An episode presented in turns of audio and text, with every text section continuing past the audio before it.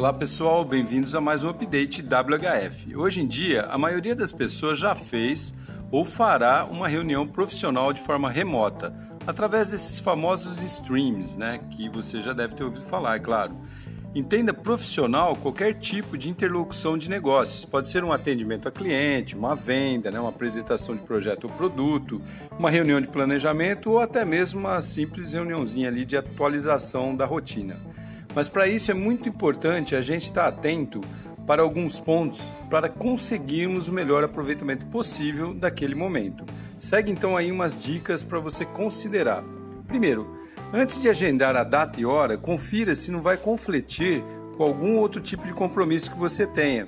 E não pensa só que é compromisso profissional, pode ser pessoal também, né? Lembra-se aí que você pode estar na tua casa e tem outros afazeres. Segundo, se pedirem seu e-mail para lhe mandar o convite, passa por escrito e não por áudio. Muita gente passa por áudio, aí vai haver com certeza confusão na ortografia e você pode não receber aquele convite e ficar fora da reunião. Terceiro, veja o tema que vai ser tratado para você ficar por dentro do assunto. Se houver um material enviado previamente, vai ver lá, dá uma lida, né? dá uma relida, tira suas dúvidas se você tiver, para chegar na reunião sabendo do que se trata e não ficar lá tomando o tempo das pessoas perguntando algo que já estava escrito. Quarto, antes de entrar na sala de reunião virtual, verifica se o sistema de som, teu som, né, o receptivo e o emissivo estão funcionando corretamente. Assim como o vídeo também. Tem muita gente que fica embaçada lá porque a lente da câmerazinha não está limpa e é muito fácil ela sujar né, durante o dia todo ali, né, poeira, etc. 5.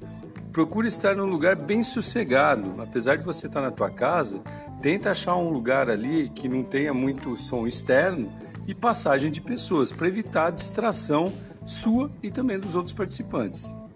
Sexto, durante a reunião, quando alguém estiver falando, desativa o som do teu microfone. Assim eles não ficam escutando o retorno, que é muito ruim, né? Você deve ter passado por isso já. E por fim, procure anotar os principais tópicos da reunião para depois você compartilhar com os seus companheiros ali, seja lá uma pessoa ou várias, né? Para ver se aquele assunto tratado era aquilo mesmo.